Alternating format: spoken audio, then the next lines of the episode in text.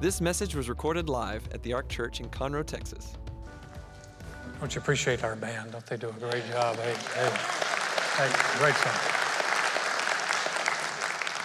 We started a series last week called Think Different. And the idea behind Think Different is that as, as you come into a relationship with Christ, it doesn't just impact uh, who you are spiritually and impact heaven when you, when you die, although that's wonderful but it is to impact our life and our thinking on this earth now. And we're beginning to think, learning how to think differently. And this morning, I want to I want to talk about redefining your life. Last week, we talked about thinking differently about God. And what we're realizing is, is that our Christian life is a process of learning to think differently. That church is not just something, hey, we come to church on Sunday, we check the box, and like we go about our life and God's not even involved in our life until we come back to church again. But what we're finding out is God wants to be involved in all of our life, and He's causing our thoughts to come in line with His, and they're better thoughts. Now, redefining is, is a process. We have moments where what I would call critical moments that we can redefine. One of them was a, a reminder to me of, of a priest who had spent 50 years in the ministry in a, in a parish in Dublin, Ireland. And at the end of his 50 years, the church uh, wanted to send him on, a, on his dream vacation. And so they paid for an all expensive trip for somewhere he's always wanted to go Las Vegas, Nevada. and he lands at LaGuardia Airport in New York City. He's going through customs, and the very bored customs agent looks at his passport, then looks at him and does a double take, and he goes, Oh my gosh, it's you, Elvis. I know it's been a long time, but it's still you. I knew you weren't dead, Elvis. I was one of the believers. I know you've always been alive. Elvis, it is so good to see you. Welcome to America again, Elvis. And the priest looked at him and said, Are you crazy, man? I'm a priest from Dublin. And he shook his head and grabbed his passport back, walked away thinking about crazy Americans. He lands in Las Vegas, catches a cab, tells the cab driver he wants to go to the Bellagio. They get in the cab, and the cab driver keeps looking in the rearview mirror. Finally, he goes, Elvis, I knew it was you, man. I knew you weren't dead. I believed, I never believed them when they said you were dead, Elvis. You own this town, man. It's so good to see you back. Elvis was so glad, and the priest looks at him with this look on his face. He's like, For the love of the saints, man, I'm a priest from Dublin. And uh, he gets to the Bellagio. He's getting his stuff out of the cab, and the cab driver is making a phone call. And the priest carries his bags to the front door, and the manager of the Bellagio sees him and goes, Oh my gosh, it's you, Elvis. It's true, Elvis. Elvis, welcome back. I, I, took the liberty of changing your reservation. I moved you to the, to the owner's penthouse. It's 3,000 square feet, looks out over the entire city. I hope you don't mind, Elvis. It's on the house. And we've stocked it with all the peanut butter and banana sandwiches that you can eat. And, and Elvis, anything you want to drink. And, and by the way, here's $20,000 worth of chips. When you're here, you gamble for free. You run out, you just let me know it's so good to see you, Elvis. And the priest looked at him and went, Thank you. Thank you very much. we all have moments when we can redefine our lives. That was his moment. How about you? What, as you think about yourself, how do you think about yourself? Now, there are some different definers in people's lives. And, and, and this, these are pretty much common to all of us. One of us, people define their lives by their ability. You know, if you're a musician or you are very smart or you're an athlete, people often talk about some of their skills and their abilities, and they define their lives that way. If you're, if you're, you're athletic, one of the biggest challenges for athletes is that as they get older, those skills begin to diminish. That's why they have such a difficult time retiring. Their whole identity has been built around their ability. Then there's uh, status. Status is where you stand in society. Now, we're always jockeying and trying to look like we're people of status. Joy grew up in Miami, Florida, and in the 50s and 60s, there was a, a, a huge influx of Cubans that came over as Fidel Castro was bringing communism into Cuba. And the first wave that came over, Joy said, really were a huge blessing to the area because they were the doctors, the lawyers, the professors, the business people. Some of the greatest minds left their high place of status in Cuba, but when they came to the United States, many of them had to take menial jobs for a while. So status is something people are jockeying for, but it can change. And then there's the, one that very almost all of us deal with, and that is defining our lives by our, our appearance. How do we look? Short, tall, skinny, chubby, blonde, brunette, jacked, not so jacked. and as we, now here, here's one thing I will tell you though. I got, I got news for you. Your appearance will change. It, it's going to happen. Much as you want to fight it, you can fight it all you want. I'm fighting it now, but it's going to change. And uh, in fact, the Bible says the outward man decays, the inward man's renewed day by day. I realize that's not the scripture everyone has on their, on their refrigerator. Praise God, the outward man's decaying. No, but it, I was telling, Joy and I were laughing. I, I went to the gym where I work out, and uh, I went in, and there was a girl behind the counter, a young girl about 20, and she said, Hey, and, and, and she smiled. But it wasn't a, a hey like, hey, it, it was a, aw. I, I told Joy when I got home, I said, I got the grandpa smile. Aw, you look like my grandpa, you know, and so I realize now that anytime I'm out and about and young girls smile at me, it's because either one, I'm their pastor, or B, I remind them of their dad or their grandfather. So, hate to tell you this, guys, but appearance changes. You say, well, it didn't used to be that way 40 years ago, but yeah, Hospa, there's a lot of water under the bridge now. And if you're building your whole identity on your appearance, I don't care if you get your face lifted so many times that when you raise your eyebrows, your socks pull up, you are, it's going to change. And then the last one is, is heritage. Now, this is something that's been different of late. Heritage, your upbringing, your race, where you're from. And that has, DNA test, testing has changed how we've seen that. I had my DNA tested two years ago, wound up 49.2% Jewish. I was thinking I was English, and you know, Clayton's a pretty English name. English and German. 59% Jewish. Let me tell you something if you're racially prejudiced, don't get your DNA tested. Because you're going to find out what you hate you is. And, uh, just say it. All these things are, are subject to change. But here's, here's one thing that doesn't change how God sees us. And He sees us differently. When the, uh, when the prophet Samuel went to anoint the next king of Israel, Saul had been the king, but he was a bad king. And the Lord told Samuel, He said, Go to Jesse's house. They brought out all of Jesse's sons. And the first son was big, tall, handsome guy. He was five foot 10 inches tall. And uh, say, How do you know that? I, I made it up. But he was, uh, he's this tall guy. And, and the prophet says, That's him right there. And the Lord had a, had a different thought. And I love this passage.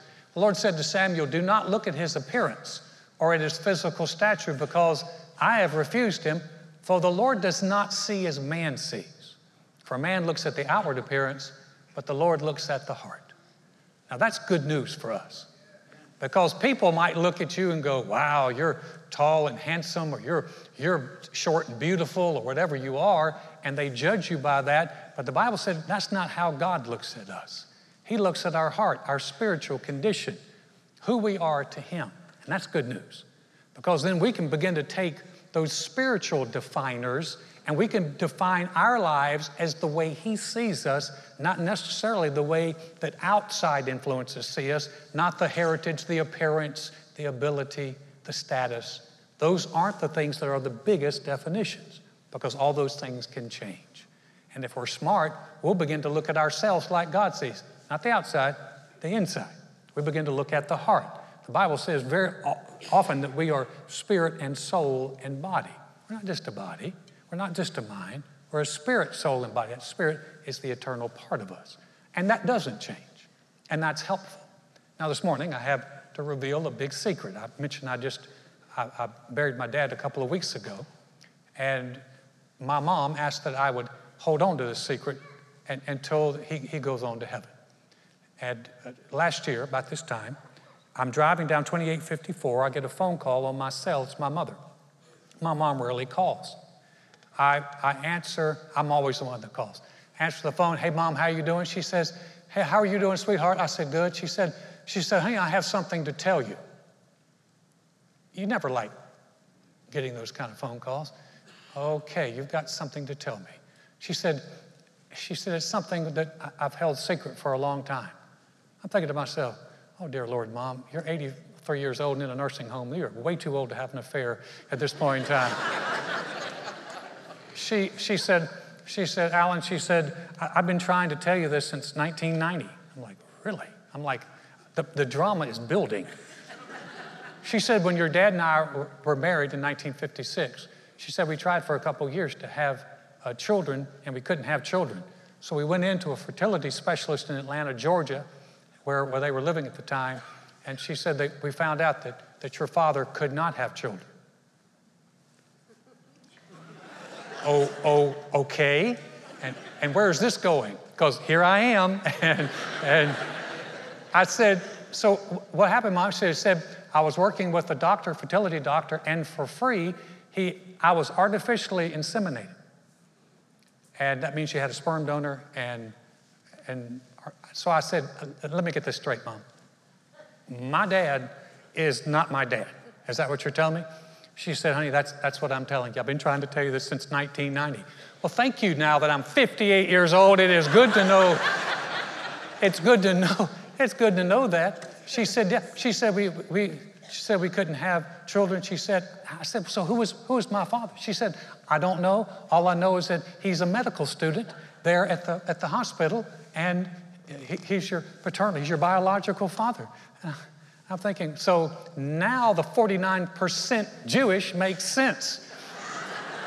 because we found out that, that I come from a Ukrainian Jewish family who came from the Ukraine, that my family name is Yarmolitsky. And so I'm like, wait a minute. So I thought I was English and German. Now I'm a 50% Jewish named Yarmolinsky evangelical pastor. Hallelujah.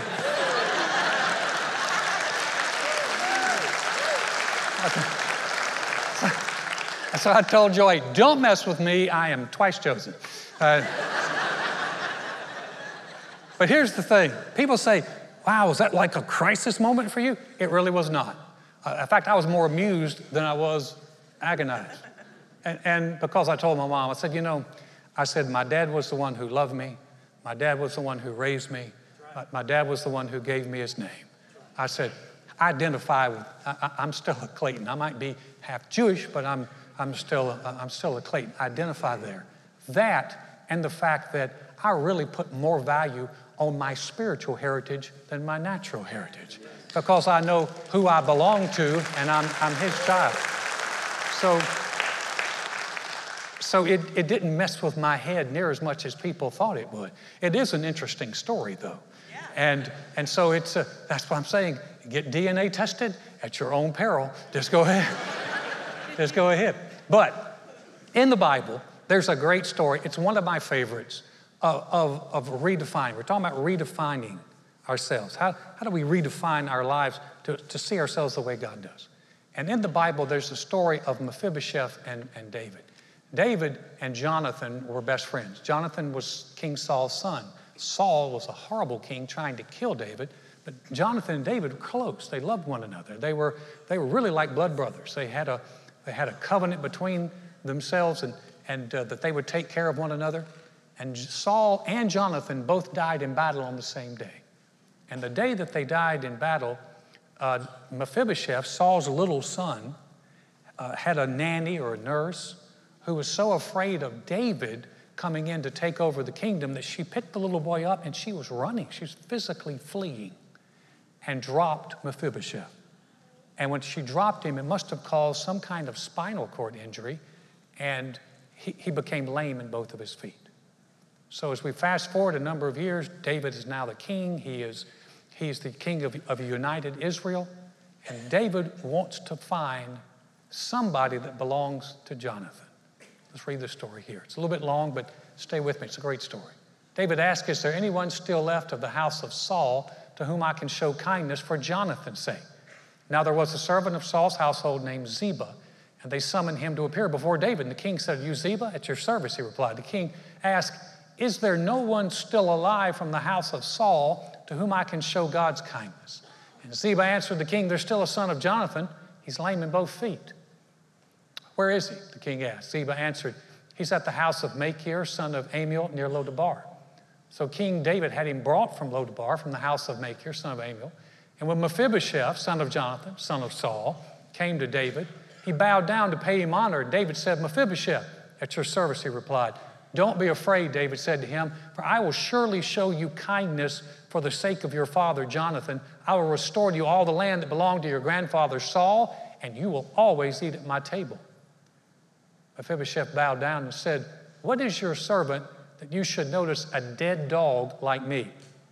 Then the king summoned Ziba, Saul's steward, and said to him, I've given your master's grandson everything that belonged to Saul and his family. You and your sons and your servants are to farm the land for him and bring him the crops so that your master's grandson may be provided for. And Mephibosheth, grandson of your master, will always eat at my table. Now Ziba had 15 sons and 20 servants. I, I call this a, a huge redefining of, of, of how Mephibosheth had to think about himself. I mean, when we first see him, he knows he's the grandson of Saul and an enemy of David. He blames David for all of his problems because, because his, his nanny was fleeing from David. He's, he's dropped and why he's lame in his feet. He knows he has no status in life because he even refers to himself as a dead dog. And he, he's so poor, he doesn't even have his own house. He's living with someone else. Someone else is showing him charity. Now, that's where we find him. But then we have David, who just wanted to show kindness for Jonathan's sake. And so David goes looking for, he goes looking for, where can I find, is there anyone still alive? And, and Ziba evidently had Mephibosheth on his Instagram account. He was able to spot him and, and pick him off. He found, he found where he was and said, there's, there's one guy. And David, David, and they kept telling David, he's lame in his feet. That didn't bother David. David wasn't looking for someone to do something for him. David just wanted to do something for somebody that belonged to Jonathan. And so, can you imagine? Can you imagine Mephibosheth he's sitting there in the house, and all of a sudden all these chariots pull up, and these soldiers come in, and they go, We're looking for Mephibosheth. And he's probably trying, he's thinking to himself, Oh, great, he found me. He found me. They're like, Mephibosheth, sir, you're coming with us. And they took him to David. When he sees David, he's still scared. That's why David said, Don't be afraid. He's probably trembling, going, going Why, why are you looking at, at, at a dead dog? And David blessed him and lifted him and restored him. And so now, can you imagine Mephibosheth going to bed and the next day he wakes up? He's got to think completely different. He'd been blaming David for all of his problems. Now he realized David never was his problem. It was a nurse who believed a lie. Then he, he's thinking to himself, I can't refer to myself as a dead dog anymore because I'm sitting at the king's table. He looks around, that's the highest place, and all the king's sons are there. He's with family. And he's thinking to himself, I'm not poor anymore. I don't even need to live in somebody else's house. I've got lands restored to me. I've got a staff of 35 men and their families who are now working for me. And so in one day, he goes from a low state to an elevated state. And I'm sure he's thinking, I didn't do anything to deserve this. He's like, No, you didn't. But because you belong to Jonathan and David is good, David intervened in his life and lifted his life. It's an amazing story of grace. And you're thinking, man, I wish that would happen to me, Alan. I wish I had a rich uncle that I didn't know about that would find me and bring, and bring me up and pay all my bills and buy my house and put me in a, in a nice place. I wish I had someone that would do that for me. Well, you may not have a rich uncle, but you got a big God who found you in a dark place and lifted you out. And because you belong to Jesus, you got elevated to a wonderful place, redefining how we think about ourselves. So, how does that happen? How do you begin to do that? It is a process, it is a faith process. In other words, you've got to believe what God says about you. I, I, read something recently and it just jumped out at me and it made so much sense. The author said if you can believe Genesis 1 1, you can believe the rest of the Bible. Genesis 1 1 says, In the beginning, God created the heavens and the earth. You see, if you, if you can step out and believe that it wasn't just a bang and this all evolved, if you can step out and believe that there is a divine person who's brilliant, he's beyond brilliant and he's good, and he created this earth, and he created the majesty of the universe, the billions of galaxies and billions of stars. If you can believe that God did that, then you can believe whatever else he says about you, that you didn't show up here by accident, that God had a divine plan for your life, and what he says about you is true. And this is why the Bible says we walk by faith. 2 Corinthians 5 7, we walk by faith and not by sight. So we begin to live our lives believing what God says about us as opposed to simply believing the other things that have defined our lives. It's not just your heritage. It's not just your ability. It's not just your appearance. It's something beyond that. It's what God says you are. That's what matters most. I talked to a lady down here one day on a Wednesday night. She came down. She said, Alan, I've been reading about these people who were martyrs and they were martyred for Christ. She said, I, I don't know that I could ever do that if I could, if I could die for my faith. I said, Don't keep asking yourself that question. I said, just, just live for Him every day. Don't, don't try to figure, do I have the faith? Do I have the faith? And as I was thinking about that, guys, we need to stop asking ourselves if we have faith and start telling ourselves we do have faith. We do believe the Bible. We do believe that God's telling us the truth.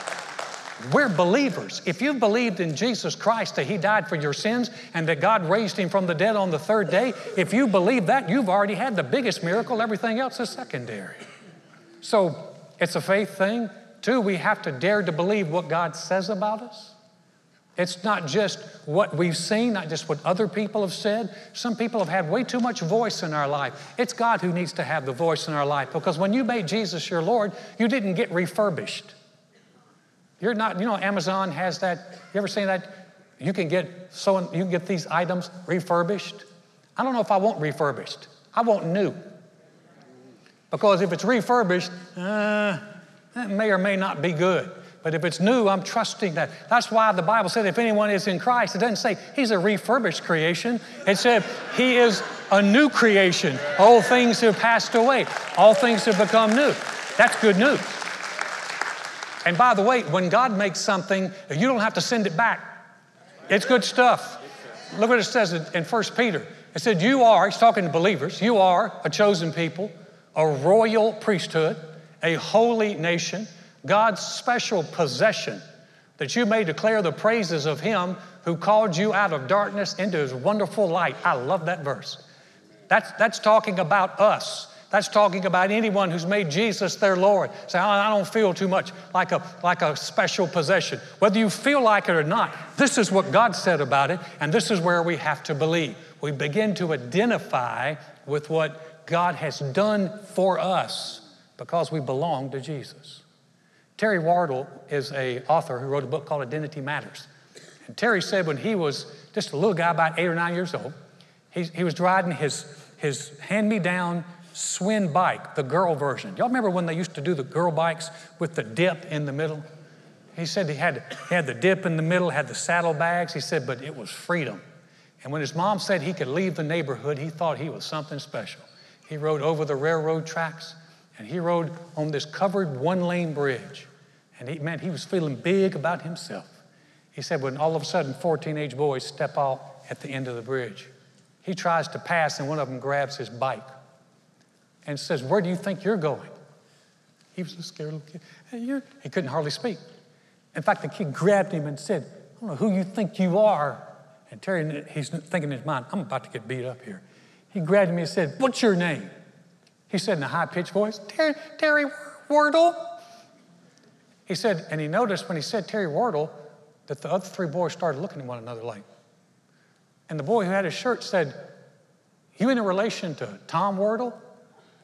Tom Wardle was a cousin, much older, but he played defensive end on the local high school football team. Evidently, he's a big hombre. And Terry, Terry Wardle said, Time to lie. He went, He's my brother. He said, The guy let go of his shirt, smoothed his shirt down, said, We were just kidding with you, just, just funning you.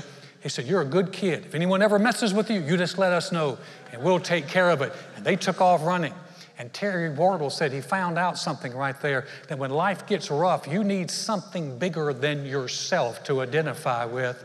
And I'm thinking, yeah, Because in life, when we head down this path of life, we get stuff that gets in our way and it demands, Who are you? You don't have to just go, I'm Alan Clayton, half Jewish. You can just say, Hey, hey, I'm Alan Clayton, but more than that, I belong to God. I'm His own special person. I'm chosen. It's, listen, when, when life gets rough, it's time to identify up, not down. And because we're in Christ, we have an opportunity to do that. And really, when you stop and think about it, it's all because of Jesus anyway. Don't you know that Mephibosheth is lying there on the bed that first night and he's lying there thinking about it? All of a sudden, he's a landowner. He's got servants. He's eating at the king's table. He's like, he became the man overnight. I'm sure he's thinking to himself, I don't deserve any of this. I didn't earn this. I can't do anything to earn this. The only reason I'm here is because I'm Jonathan's son. I belong to Jonathan, and because of Jonathan, I am a very blessed man. Listen, none of us can stand and go, I'm so awesome, I deserve this. It's because we belong to Jesus. And because we belong to Him, we're blessed people. Ephesians says this Ephesians 2 because of His great love for us, God, who is rich in mercy, made us alive with Christ, even when we were dead in transgressions. Now, transgressions means sins. It is by grace you've been saved, and God raised us up with Christ and seated us with Him in the heavenly realms in Christ Jesus. Now, whether you feel like that verse is true or not, let's go ahead and step out and believe it anyway. I'm in Christ, I'm raised with Him, I'm seated in heavenly places. Thank God, I just, I just identified up as I redefined my life. My pastor told told a story, and I'll close. He told the story of a man that he knew that was going through a difficult time, just, a, just trial after trial after, after tough time. And, and the, the man said he, had, he went to bed one night and he had a dream. He said in the dream, he was walking through this barren, bleak, foggy, dark land. He said, You're just looking around, it's just horrible looking, and he saw a figure coming towards him. And he couldn't tell who it was, but as the figure continued to come, the man in the dream said he realized it was Satan himself. He said the, this, he began to have fear just, in, just envelop him. And as he's looking at fear incarnate, Satan was scowling at him, he said, all of a sudden, right in, the, in his dream, Jesus appeared. And he stood in between the man and Satan. He said, not only did he stand there, he stood there for a while. He said, and then Jesus began backing up. And he backed up right into the man. This is a dream. Of course, he backed up right into the man, and his hands became in his hands, and his arms became in his arms. And Jesus backed right up into him and said in his dream, This man wound up pointing his finger at Satan and said, You bow your knee. And Satan bowed his knee. And he realized it's not because of who he is, it's because of whose he is. And we identify with the one who loves us, who cared for us, who died for us, and God raised him from the dead. Would you bow your head with me just for a moment? Heads are bowed and eyes are closed. I'm going to ask, please, everyone, just out of respect for the Lord and for the people around you, if you would just stay still just for a minute. If you came this morning and said, Alan, I, I don't know that I have a relationship with the Lord, I really want one, I, I want to be identified with Him, I want to be sure. Or you're here and say, I, I used to have a relationship with God, and I know that, and He knows that, and I've walked away from Him, but I don't want to do that anymore. I, I want to walk close.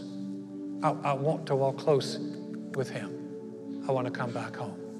So your bowed and eyes are closed. We're going to say a prayer. I'm not going to ask you to stand up or come to the front. But I'm asking you to pray this prayer with us. And I'm asked one more thing. If that's you, and either one of those situations applies to you, would you just acknowledge that quickly with an uplifted hand? Say, Alan, that's me. Would you pray for me? I, I, I want to acknowledge the Lord as my Savior, or I want to come back to Him. Thank you, thank you, thank you for the hands. Thank you. Anybody else? Thank you for your courage. Thank you. Great. Front, back, got it. All over. Thank you. You can put your hands down. We're going to pray. Now, if you didn't lift your hand and wanted to, you can still pray this prayer with us. It's a heart prayer. We believe with our heart. It's a heart prayer. We're going to pray this prayer together, whole church family. Say, Dear God, I know mankind needs a Savior. I know I can't save myself. Jesus, I believe you're the Son of God. I believe you died on the cross for my sins. and God raised you from the dead. Right now, I confess you as my Lord, as my Savior, as the one who forgives me and restores me. Thank you, Jesus. My past is forgiven. I have a relationship with you. I'm a new creation in Christ because I've said yes to you. Now, the head still bowed just for a moment. Heavenly Father, I'm grateful for those that prayed that prayer. Some have come home, some have come back. And Lord, we're grateful that they stepped out of darkness into your marvelous light. Father, for the rest of us, thank you that we can begin to think differently about ourselves, that you see us differently. Thank you that we can be elevated by the Lord, by His grace. And Lord, we ask you that you would help us begin to think in line with you, because that's where answers are. Victory is, solutions. We give you all the praise for that. In Jesus' name, amen.